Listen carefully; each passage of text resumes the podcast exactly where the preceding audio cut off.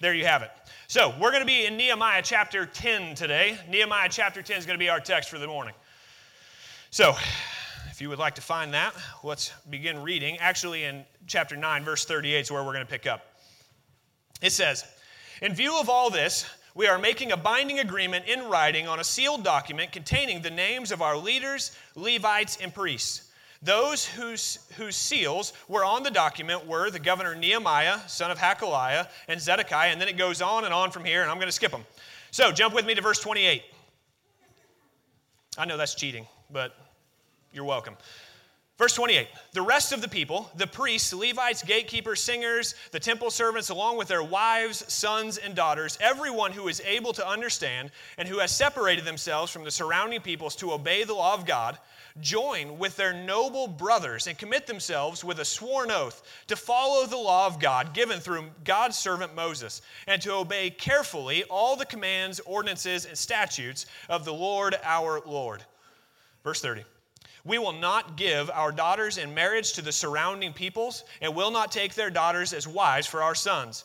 When the surrounding peoples bring merchandise or any kind of grain to sell on the Sabbath day, we will not buy from them on the Sabbath or a holy day. We will also leave the land uncultivated in the seventh year and will cancel every debt. We will impose the following commands on ourselves: to give 1/8 ounce of silver yearly for the service of the house of our God, the bread displayed before the Lord, the daily grain offering, the regular burnt offering, the Sabbath and new moon offerings, the appointed festivals, the holy things, the sin offerings to atone for Israel, and for all the work of the house of our Lord.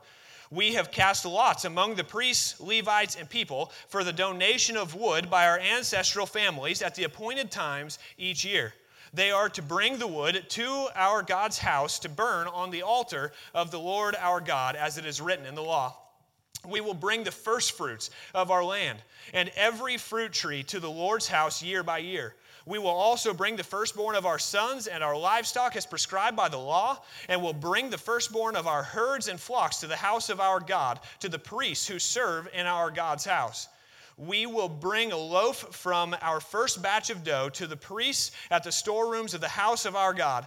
We will also bring the first fruits of our grain offerings, of every fruit tree, and of the new wine and fresh oil. 1/10 of our land's produce belongs to the Levites, for the Levites are to collect the 1/10 offering in all our agricultural towns.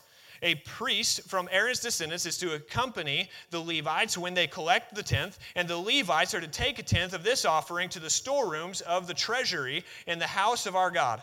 For the Israelites and the Levites are to bring the contributions of grain, new wine, and fresh oil to the storerooms where the articles of the sanctuary are kept, and where the priests who minister are, along with the gatekeepers and singers. We will not neglect the house of our God." Thank God for his word. You may be seated. Whew. And I even skipped the names. I'm still out of breath. Good grief. Okay. So, we are coming up on the back end of this series, and I thought a good way to start this, since we're going to be talking about this long document, was to put up a picture of another document. Can we go ahead and put that up here? Can anybody tell me what this document is? Somebody said it. Declaration of Independence. That's right. The reason I wanted to bring this up is because there is a very important signature on this that's maybe the most famous signature in all of history, like one of the most famous signatures. Can we put that one up there? Anybody know who that is? Oh, man, you guys do. You're so good. John Hancock. That is, can we agree that that is either the most famous signature of all time or at least one of the most famous signatures of all time? See, I actually knew who that was before I started reading, and I'm definitely not a history buff, but I thought it was interesting that was one of the most famous, and I thought it was pertinent today because we're going to talk about another document here in just a moment. But I have a question for you. Why did John Hancock make his signature so large on the Declaration of Independence? Does anybody know? I see a couple hands going up. You just shout it out. Go ahead. Why is it so large? He was blind, somebody said? Okay, I'll just tell you then. How about that? I'm going to cough. I hate to do that to a microphone. So I actually found this on a website that was intended for those who wanted more information on John Hancock. It was specifically like a John Hancock website. So I'm just going to read this quote, and it's uses some language that I probably wouldn't allow my kids to use. So just bear with me here. I'm not going to swear, no worries. But it says that he signed so large so that, and I quote, the fat old king could read it without his spectacles. That's what he said. That's the quote from this site that was all about John Hancock. He wanted to make sure that the fat old king could read it without his glasses. He wanted to make sure the king knew who it was. See, what John Hancock knew is that he didn't care who knew his name was on the document. That's not entirely true. He did care who saw that his name was on the document. He wanted everybody to know. He was on board with declaring independence. He was on board with it. He wanted everybody to see it. Wanted everybody to know. And today, the reason I bring this up is because we're going to talk about another document that had a whole bunch of signatures on it. And this document, I would argue, is far more important than the Declaration of Independence. That is not an anti-patriotic thing to say. It is not. Okay?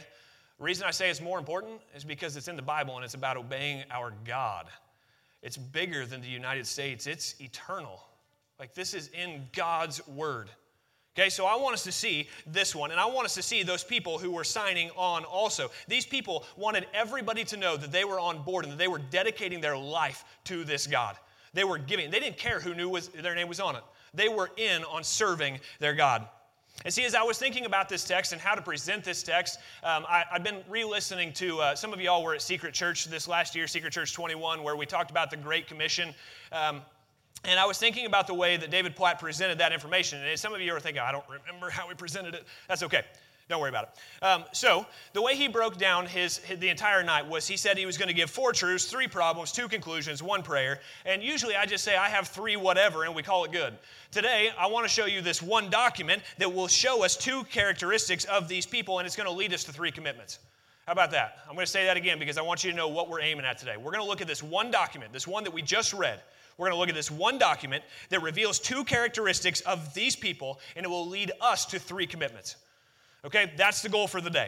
So I just want to go ahead and dive into these, and hopefully we'll make this clear. Okay, so this one document, what does it teach us about these people? What characteristics does it reveal about these people? First, it shows that they were unified. These people were unified in their commitment. This chapter begins with this long list of names that I skipped. I cheated, okay? There's actually 84 names over 27 verses. 84 names of people who said that they placed their seal on this document. Placing their seal on the document was the equivalent of signing the document. So they wanted to place their name on this document. And I could sit here and we could dissect each name and we could attempt to find relevance in each one of these 84 names, but I don't think that's the point. I don't think that's the point at all. Instead, what I want you to see is that there was a people that came together and they were unified around this commitment that they were making.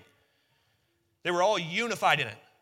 And it was people from the governor, Nehemiah, it was the priests, the Levites, the heads of the people. These 84 people signed this document saying, we are in agreement. We are unified in our commitment here. We are completely on board. Now, does that mean that these 84 people agreed on everything? Well, the text doesn't say, but I can say with a whole lot of confidence that the answer is no. Okay? They did not agree on everything. You know how I know that? Because they're people. I mean, there's more than 84 of us in the room, right? I guarantee you, if we get together, even though I say we agree on most of the main things, I guarantee you we don't agree on everything. I promise you, because I know that. I've talked to some of y'all. We don't agree on everything. These people, undoubtedly, they didn't agree on everything. So why does this matter? Well, okay, they realize here that what united them was bigger than what was dividing them. They realized that what was uniting them was bigger than what was dividing them, and they wanted to come together to make this binding agreement. But see, it was more than just these 84 people that agreed to this, right? It was bigger than that. Not just these people who we would consider the higher echelon people. It was, if you get to verse 28, it says, the rest of the people, the priests, Levites, gatekeepers, singers, temple servants. And see, now we're getting away from these, quote unquote, from these elites, right? We're getting away from just these higher echelon people, and it actually goes a step further than that. Not only did all of these folks agree to this, but it actually goes on to say, along with their wives, their sons, and their daughters. You know who that pretty much accounts for? Everyone. They were all in this together. They were completely unified as a community. They came together to make this commitment. It actually says that it was everyone who could understand the word. Everyone who could listen with understanding. Because keep in mind what we've been talking about over the last few weeks. I just want to give you a quick refresher. We've talked about how they've been coming together for these worship gatherings, right? And they spent hours and hours and hours reading the law, reading the word, reading it out loud. And then these Levites were going out and they were explaining it to people. And as people were hearing this, they began to weep because they were convicted of their own sin. And the Levites came around and said, "Don't weep, but instead you should celebrate because the God who wrote this law is also a forgiving and a gracious God." So they come around and that's what they've been doing. So now, this entire community is coming together. They're all coming together. Everyone who could understand the word, they came together, they repented, they celebrated, they obeyed God's law, completely united in this. And church, we need to do like they did. Do we have that kind of unity where we can come together and we can say that we are unified in our commitment to our God? These people were. These people were completely unified in it. They were all in. But just what exactly were they unified in? Okay, that actually brings us to our next point. It was the people were not only unified, but the people were also committed.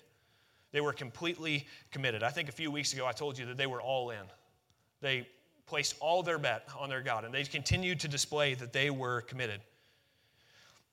So this is the community of all those who could understand, and it says, and those who had separated themselves from the surrounding peoples to obey God's law. Their purpose was to come together and commit to obeying their God. They were committing to obedience. They were so committed that they joined their 84 brothers listed in this text. And then verse 29, it actually says, the rest of the people, they join their noble brothers and commit themselves with a sworn oath to follow the law of God given through God's servant Moses and to obey carefully all the commands, ordinances, and statutes of the Lord our Lord. These people, you know what they were united around? I'm going to make this as simple as I possibly can. They were united around the Word of God.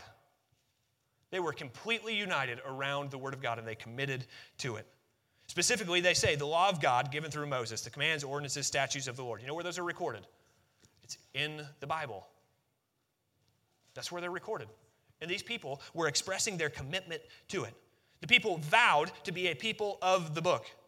In other words, they would be marked by a radical devotion to God, but how would they know that they were actually marked by this radical devotion to God? It would be evidenced by their obedience to His Word. That's how it would be evidenced. It was through the evidence or through the commitment to His Word. Even if a lot of us wouldn't say this, okay? I'm just going to throw another hypothetical. It might be dangerous, but we're going to do it anyway. So even if we wouldn't say this, I think functionally many people believe that they can live an effective and a functional Christian life while functionally divorcing themselves from God's Word. Now, again, nobody would say, well, the Bible's not important. But effectively, what do we show with our lives? That's what I'm trying to get at here. We say, yes, I'm a believer. Well, are you devoted to His Word? And if the answer is no, are you really devoting yourself to that God? The one who's revealed Himself to us in His Word. Are we really? Okay, so the way I started thinking about this, and I told you I was going to talk about our DOTS kids more. So I got the privilege of filling in for our kindergarten teacher this week. It was actually a lot of fun. So I had these kindergartners that I was leading around from place to place, and so we did our thing. We went through stations, and the last station we go to is our snack station. And down there, that's where they're memorizing. That's where they're reciting their memory verses. So I went down there. The kids were eating their snacks. You know, they had popsicles, and it was everywhere. It was a mess, but it was awesome. And my kid was one of those, so it was, whatever. It was fun. So to all the parents who send your kids and they come home sugared up, sorry but not sorry, all at the same time. Anyway, so we were down there. The kids did their thing. They ate their snacks, and then afterwards, I remember one of the little girls, she came up to me, and she says, I want to do my memory verse. I was like, yes. All right, let me hear your memory verse. So she did. It was Proverbs 3:3, and it said, "It's don't let kindness and truth leave you. Bind it around your neck. Write it on the tablet of your heart." So she starts out. I say, "Okay, how about this? I'll give you the first couple words, and then you can fill in the rest." Okay. So I sat down. I said, "Don't let," and she said, "Don't let kindness and truth leave you." And she kind of got stuck, and I pointed it, and she said, "Oh, bind it around your neck. Write it on your heart." I said, perfect. That's on the tablet of your heart, but fine. We'll give you a pass. You're in kindergarten after all. So anyway, I said, perfect. Let's give you a gold leaf. So I started working on that. Next one was my son. He came up to me and said, I want to do my memory verse. I said, fantastic. Let's hear it. I said, I'll do the same thing. I want to tell you, don't let, and he rattled it off. I said, fantastic. Of course, he left out the tablet too, so we had a long, stern discussion when we got home. I hope you all know that was sarcasm. That's a joke. I was very pleased with what he said. I was excited at this point. This third, and he was a little guy. He comes up to me and says, I want to do my memory verse. I said, okay, perfect. I'll do the same thing with you. I said, don't let. And he looks at me and goes, what? I said, here's what I'm going to do. I'm going to give you the first two words, and then you tell me what the rest of it is. I said, don't let kindness. And he goes, what? I said, I'm not going to tell you the whole thing. Like, you got to put in some effort here. You got to memorize this, okay? And he said, no, not that one. I said, what are you talking about? He said, I want to do the one we did upstairs. I said, okay, you mean like our theme verse, right? Which is Matthew. Matthew what? 22. Matthew 22 what? 37 through 39. And it's love the Lord your God.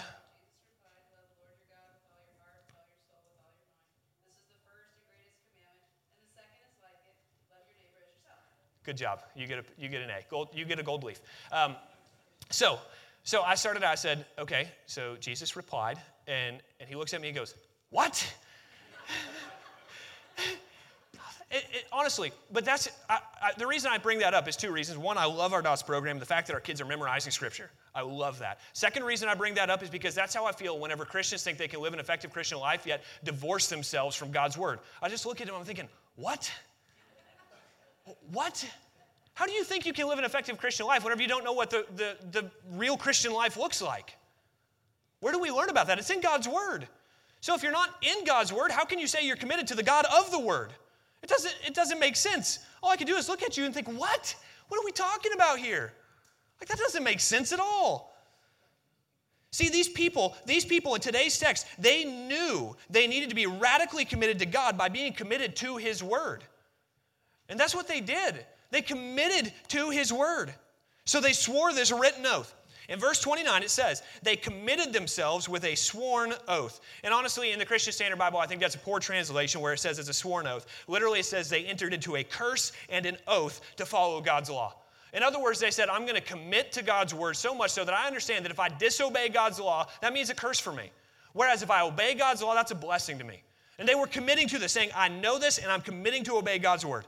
And they are all in here. They are all on board. They are all committing. They are promising that not only are they going to work to know God's Word, they are going to work to obey God's Word. So they are committing here to God's Word. So these people, it reveals that they are both united in their commitment and that they are radically committed. Okay? So that's what it reveals about these people. Now, if we're going to commit to God's Word like these people, if we're going to reveal some of these same characteristics, okay, then what exactly are we committing to? If we are committed to God's Word and to building a people for the kingdom, that means that we, like these people, must be committed to these three things. So I want to show you these three commitments that we need to make, okay? First commitment, we must commit to holiness. We must commit to holiness. And I'll elaborate, okay? Why does it matter that these people who were committing themselves to God and His Word, they were people who, quote unquote, separated themselves from the surrounding peoples? Why does that matter that they separated themselves from the surrounding peoples? Well, I think it's pretty simple. You can't say that you are committed to the Lord yet continue to disregard His commands, like the rest of the people, right? How can you say, I'm committed to God, but I'm going to continue doing what I want, even if it's opposed to God? Is that possible? It sounds illogical to me. Now, if I'm wrong, somebody can correct me later, but it really sounds that way. It sounds illogical. If we are committed to God and His Word, yet continue to walk opposed to God and His Word, are we really committed to God and His Word? It doesn't sound like it. So these people, they separated themselves. That's this idea of holiness. That's this idea of being sanctified, right? It's this setting apart, being different, okay? Now, there are some popular preachers. There are some very popular preachers who have written books, who have done Bible studies that are available on some of like the top-selling charts, okay, who have actually taught this. They have written this in books that you can make a distinction between Jesus as Lord and Jesus as Savior. They have made that distinction. And I will tell you, it's my understanding that that's a lie. From my understanding of the Bible, that's just not true.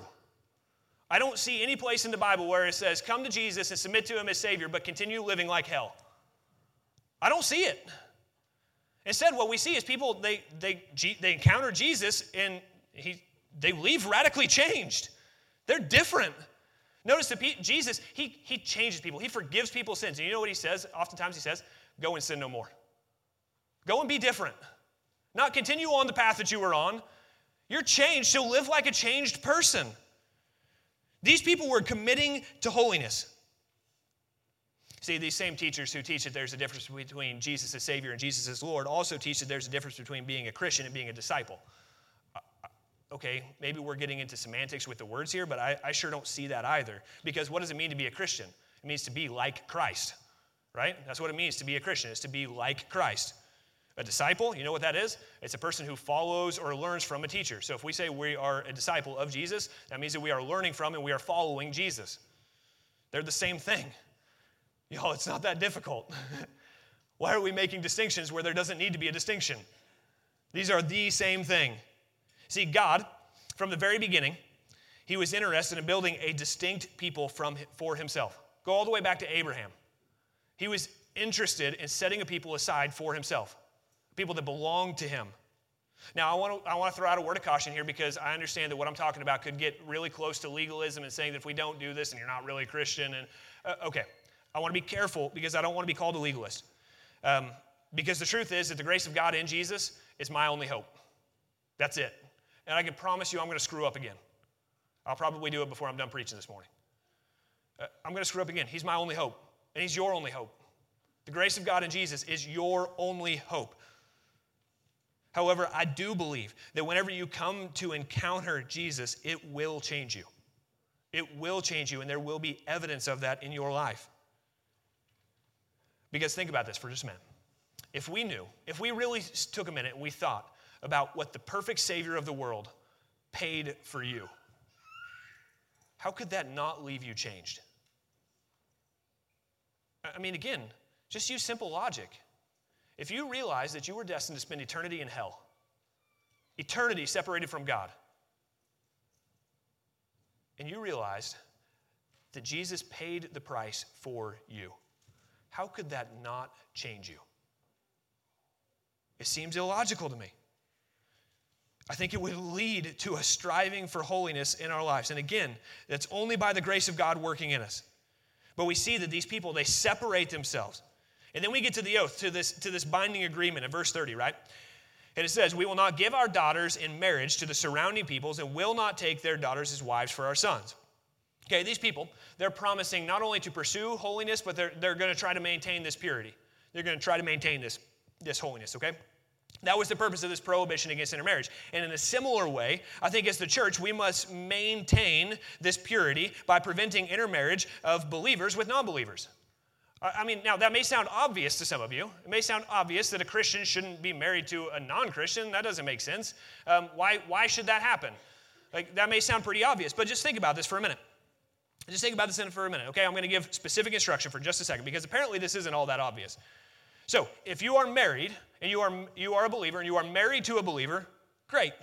Then husbands, love your wives. Wives, honor and respect your husbands. There's my instruction for y'all today.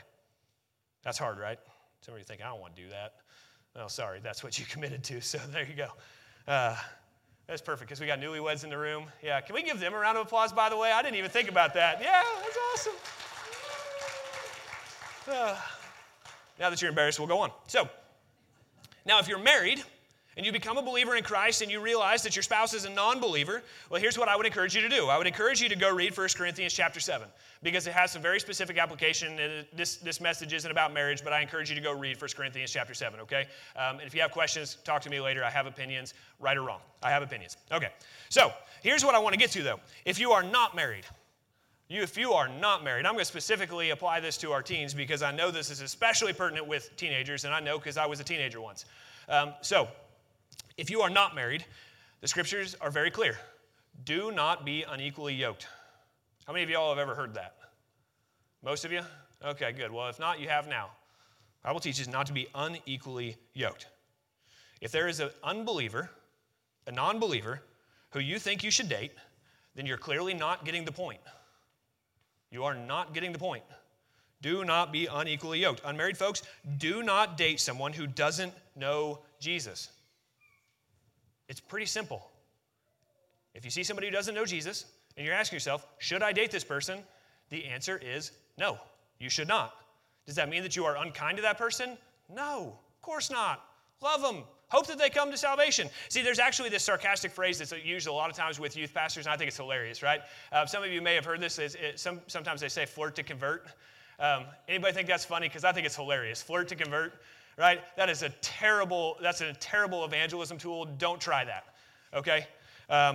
Really, it's just absolutely awful. Dating is not an opportunity for evangelism. It's a road that leads you to compromise and eventual apostasy, which means to walk away from the faith. It will lead you to compromise. It will. And you know how I know that? Because I've read the book, and it happens. You see great leaders who start off as godly people wanting to follow their God, who eventually you would never even know that they believed in that God. Why? Because they were led astray by foreign wives. Over and over again, it happens.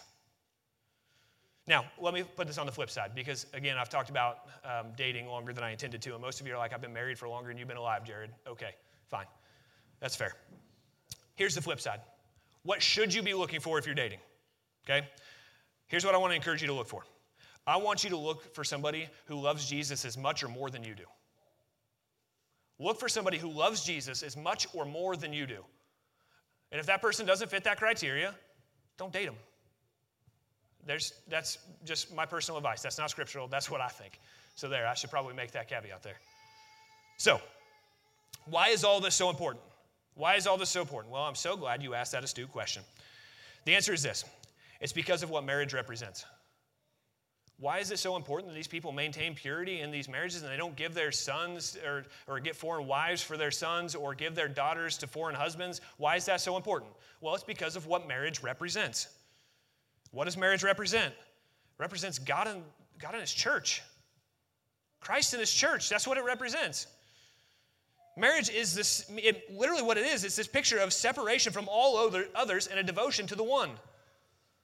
How can we do that if we're not really devoted to the one? If we're saying, well, we're going to intermarry here even though they're not devoted to the one, well, it's okay. We're just going to give them a little bit. Hopefully they'll come to know the one. No, it's a separation from all others. That's what this is. So if we're going to be devoted to God, to the one, then we cannot be united with those who are in the world. Okay? So these people, they commit themselves to holiness, to purity, to being set apart. And likewise, we must commit to holiness, to pursuing holiness. Okay? So I talked about marriage and dating longer than I anticipated. So now I got to hurry through these last few points. Second commitment, we must commit to obedience. We must commit to obedience. Okay, verse 29, again, the people, along with this long list of names that I didn't read, they join their noble brothers and commit themselves with a sworn oath to follow the law of God given through Moses and to obey carefully all the commands, ordinances, and statutes of the Lord our Lord. This went beyond simple lip service, saying, yeah, we believe. Yeah, we think God's law is good. It went beyond that. These people were saying that they were going to obey carefully. Obey carefully. In Hebrew, and again, I joked with Steve a little bit this morning because, are there any Hebrew scholars in the room? Good, because I'm about to mispronounce a whole bunch of words, okay? So, nobody can call me on it because y'all don't know either, apparently. So, this phrase that means to obey carefully, that's translated as obey carefully, in Hebrew, it's this phrase that goes, vala shamor vala sut. Vala shamor vala sut. And I'm, again, butchering the pronunciation on that, okay? But literally what these words mean, this vala shamor, it comes from the root word samor. I believe we have that one in here, okay? Now, if you want to write that down, good luck writing the Hebrew down, so there you go. But this vala shamor, okay, it comes from this root word, shamor, which means to keep watch over or to guard. So we're going to keep watch over or we're going to guard. And then the second word is valasut, which it comes from the root asut, which means to manufacture something or to do something. Okay, that's what these words mean. So in other words, we are keeping watch over what we are manufacturing, over what we are doing. So we are looking over what our lives are producing. We are looking over what is coming out of our lives, what our lives are manufacturing. Are we doing that? Are we actually examining what is coming out of our lives? These people were examining their lives to ensure that to the best of their ability, they were being obedient to the commands, ordinances, and statutes of God, that they were manufacturing obedience in their lives. Are we examining our lives that way? Asking, am I being obedient to God in this area, in that area? These people were observing carefully, obeying carefully. So, as they do this, they commit. They commit themselves to the Sabbath day and to keep it holy, right? What they were doing is trying to be obedient to God's word, to God's law. Okay? So they're doing exactly what they were told. Then they also committed that they were going to leave the land uncultivated on the seventh year and cancel every debt. Why in the world did they do this? Well, again, it's in God's law. I just want to show these to you real quick. Exodus chapter 23. Here's the first one. It says, sow your land for 6 years and gather its produce, but during the seventh year you are to let it rest and leave it uncultivated so that the poor among your people may eat from it and that wild animals may consume what they leave. Do the same thing with your vineyard and your olive grove. Just so you know, if you're taking notes, Leviticus chapter 25 says something to the same effect. Okay, I'm not going to read it because it's a little bit longer. Deuteronomy chapter 15, verses 1 through 3. It says, at the end of every 7 years, you must commit, or you must cancel debts. This is how to cancel debt. Every creditor is to cancel what he has lent his neighbor. He is not to collect anything from his neighbor or brother because the Lord's release of debts has been proclaimed. You may collect something from a foreigner, but you must give, or you must forgive whatever your brother owes you. My point is that these people were committed to obeying what had been written. They were committed to obeying the book. And they said, we're going to do it. That's what the book says. We're going to obey it. Okay? Now, notice what they didn't commit to. They didn't commit to doing what they felt was right. Now, that's important. I said what they felt was right. I'm just going to be honest with you. I'm not saying that your feelings have no place. I'm not trying to get to that. But if it comes down to your feelings or obeying God's law, your feelings are irrelevant. I'm sorry, they are. If you feel like you're doing something that's right, but it's opposed to what God's word says, you're wrong. You cannot be led around by your feelings all the time. Now understand, feelings are a gift from God. Emotion is a gift from God. But whenever our emotions are opposed to God's word, we follow God's word. Okay. Now, they wanted to do what was right in God's sight. So we, likewise, if we are going to be committed to the word, we must commit to holiness, we must commit to obedience. Third, we must commit to participation. We must commit to participation, okay? Notice what the text says in verse 32. It says, we will impose the following commands on ourselves. We will impose the following commands on ourselves. In the Hebrew, literally what this says is, we will put up before ourselves these commands. In other words, they say, okay, God's law, God's word says this over here, okay? We are going to set these things up, and we are committing to obeying these things that we are setting up in front of ourselves. We are committing to going above and beyond. We're going to do these things also, okay? And they determine that they will support the work financially. We'll get to the rest here in just a minute. Everybody loves it whenever the preacher talks about money. Yeah, okay. I talked about it just a couple weeks ago, and I apologize because I don't talk about money often enough because God's word talks about money all the time. So we're going to talk about it too. So they determined they're going to support the work financially. Christian Standard Bible, it says 1/8 ounce of silver is what they were going to bring. Literally, it's 1/3 of a shekel. Eventually, this would become known as the temple tax. But in Exodus chapter 30, verse 13, the command to bring was 1/2 of a shekel, was 1/2 shekel. Now they're committing to bringing 1/3 of a shekel. My question for you then becomes this. Are these people settling for a standard that is less than what God had set up? Somebody said it sounds, I think I heard somebody say it sounds like it. Here's my understanding. Here's what I think, and you all are welcome to disagree with me, but I'm going to try to give you some kind of explanation to this. I don't think that they are being disobedient. I do not think that they are being disobedient. Instead, what I think that they are doing is practicing a good hermeneutic, a good interpretive principle, okay? They are looking for the principle in the text and applying that to themselves. I believe that's what they're doing, okay? These people were giving to the work of the Lord in proportion to their ability. Because remember, these people who are living in Jerusalem at Nehemiah's time, these are not wealthy people. These are people who have been outcasts. These are people who have been living in exile, and they come back, and remember, they're living in rubble for years and years. These are not wealthy people. So Nehemiah, as he sets this up, doesn't want to set up a standard that is impossible for the people to live up to. He knows that. Now, back in the time of the Exodus, these people had just left Egypt. Are they wealthy people? I would argue that they are because the Bible says that they plundered the Egyptians. These are wealthy people. So by setting a lower bar, does that mean that they're somehow they're just settling for something less? No, they're giving in proportion to their ability. I believe that's what we're seeing happen here, okay? The point wasn't the dollar amount. The point was that they were committed to financial participation. That's a word, right?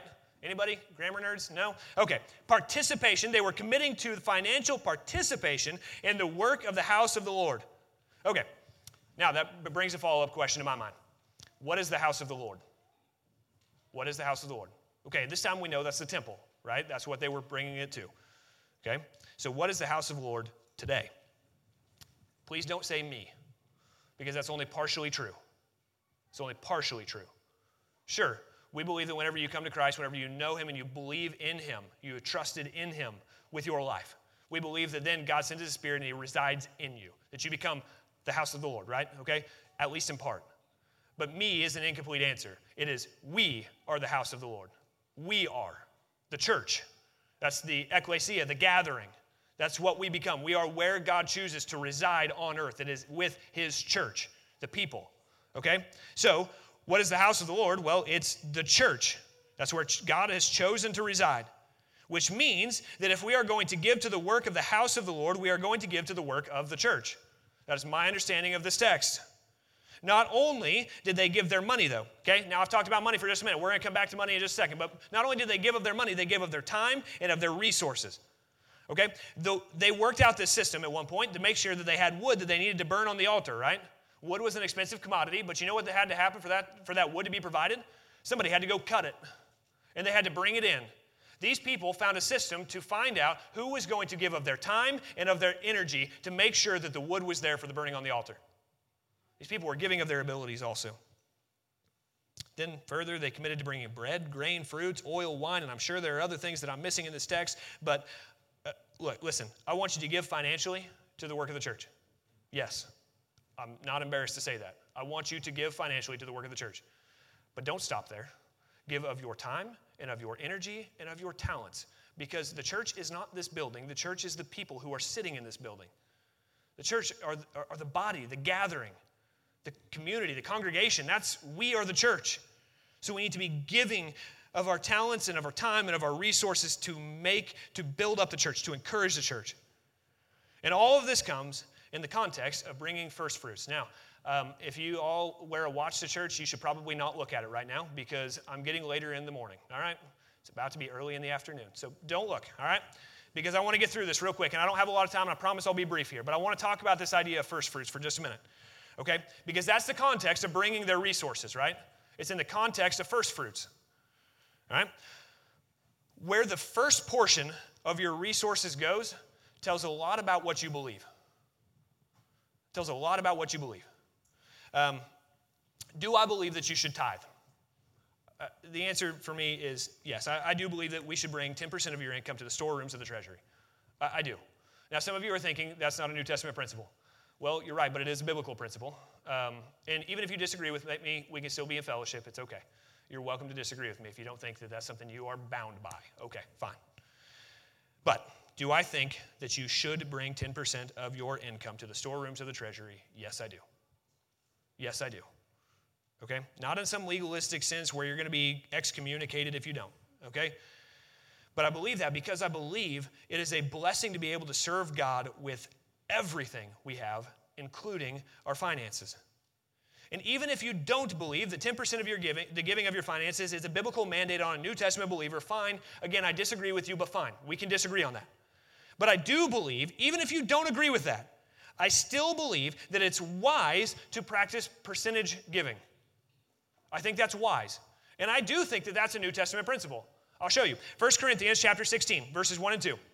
Here's what Paul writes. He says, "Now about the collection for the saints, do the same as I instructed the Galatian churches. On the first day of the week," by the way, this is the first day of the week. Today's Sunday, first day of the week, in case you didn't get that. "On the first day of the week, each of you is to set something aside and save in keeping with how he is prospering, so that no collections will need to be made when I come." All right, do y'all catch that? Set something aside in keeping with how he is prospering. Set something aside. Another way to say that is in proportion to how you are prospering. You know what that sounds like to me? That sounds like percentage giving. I would encourage you to practice some kind of percentage giving. And just so you know, 10% is not a maximum. Some of you are laughing. The preacher's telling you to give more than 10%. I don't care. There, I said it. Somebody's got bingo.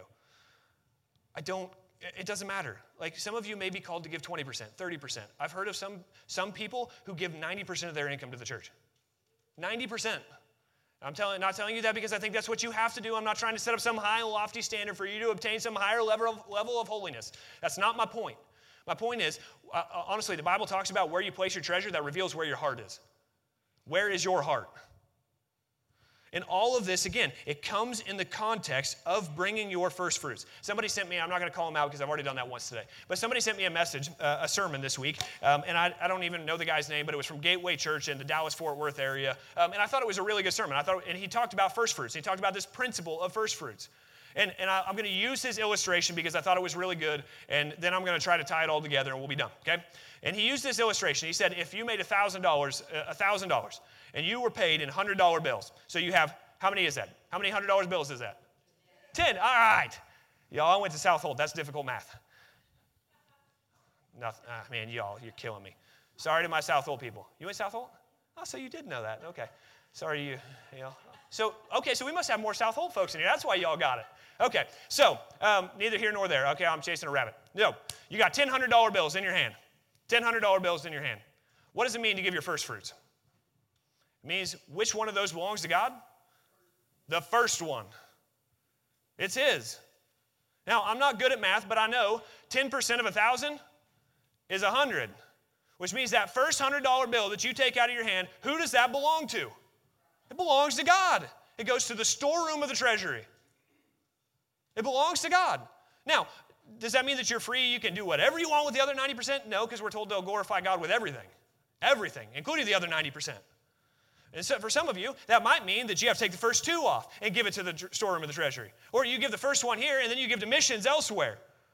I don't know. I'm just throwing hypotheticals out. The problem is, a lot of us, here's what we do. We get those $1,000, and again, I'm stealing from the sermon I listened to this week. So this is not a Jared original. This is stealing from somebody else. He says this way, okay, well, I've got a mortgage payment, so I better take those first two off and put it here. And you know what? I got a car payment, so I'm going to take the next one off. I'm going to put it here. And then I've got to pay for power and gas and all that stuff. The gas man's thinking, yeah, you better pay for gas. So he throws the next one down there, maybe the next two or three down there, so he's not paying attention. So that's what happens there. Don't look at him. That's not fair. So that's where the next ones go. Then you think, well, I got to buy groceries, so that's where the rest go. Oh, well, I only have like 50 left over. Uh-oh. Well, that's not going to work. That's not 10% anymore, right? That's only 5%. See, that's good math, right? It's 5%. So what now? Well, you know what the problem is? The problem is this. You gave your first fruits to somebody else. You gave it to somebody else. God doesn't want your second or third fruits. God deserves your first. And He will not settle for less. As a matter of fact, this sermon, the gentleman who I was listening to, he made the comment, God cannot be second. And he is right. He's not the first one I've heard say that. And he's spot on. God cannot be second. God is first. Even if you don't act as if God's first, I promise you cosmically, God is first. Treat Him like He is. Honor Him for what He is, which is first. First fruits come to God. And I'm not just talking about finances. That's a good illustration, but I'm talking about the first of your time, first of your energy, the first of your talents. Who do they belong to? Does the best of your talents belong to your job, or does it belong to God? Now, does that mean that you don't exercise those talents in your job? Of course not. Honor God in your job. Where are you giving first to? I'll just give you an example, one more. I said I was going to be done. I'm lying. Preacher lies. Okay, there you go. Here you go. Do you read your Bible in the morning? Do you read your Bible in the morning? Now, I'm not going to be legalistic and say you have to read your Bible first thing in the morning. That's not what I'm getting at. Are you giving God your best, though? What I have found in my own life is if I don't get up, get around, and read my Bible, you know what happens at the end of the day? I haven't read my Bible. I haven't, because I did not give God first. He doesn't want what I have left over. He wants first. So I'll tell you what I've done the last 2 weeks. I've gotten up, I've got around, I've been running, so I run, and then I come home, and whenever I'm actually awake, I sit down, I open my Bible, and I read. That is the best of my time. That is when I am actually awake and I can focus on what God's Word says. I give Him first and best. Now, will I fail in that? Of course I will. Of course I will. But there's grace. But we need to give God our first. So we commit to holiness, we commit to obedience, we commit to participation. Financially, time, energy, all of it. We commit to participation. So what? I hope that you understand that the point of this text, it's really that God gave us his first fruits. Even when we were not committed, Christ was committed to us. Even whenever we were not unified, Jesus was still one with his Father. He exemplifies this. God gave us his first fruits. He gave us his only Son. You can do absolutely everything I just told you you need to do today, and if you don't submit your life to Jesus, it's not worth anything. Until you know the grace of God in Jesus, none of the rest of it matters, okay? But the thing is, whenever you do submit to Jesus as your Savior, which means you are submitting to him as your Lord, it means that you will follow in his footsteps. You will follow him. So, Jesus was committed to unity. He made a way for you to be unified with God. He made a way for those who have been marginalized and outcast, and he brought them in and he loved them. Jesus was committed to holiness. I mean, he was the only man to ever set foot on earth and not sin. The only one. There's not another one. Jesus was it. How much more committed can you be than Jesus? You can't be any more committed than Jesus was. Jesus was committed to being obedient. He's committed to being obedient. He submitted his desires to those of his Father. Even when it was difficult, he submitted his desires to his Father to the point that he died on a Roman cross. Even whenever he prayed in the garden, he said, Lord, take this from me if it's your will. Not mine, but yours be done. He was completely obedient to the Father, completely committed to obedience. And he committed to participation. Not only did he give 10%, he gave everything. Everything he had. He laid his life down, and he did it to glorify God and to make a way for us to enjoy his presence. So what do we do today? Well, the simplest answer I can give you is follow Jesus and be more like him.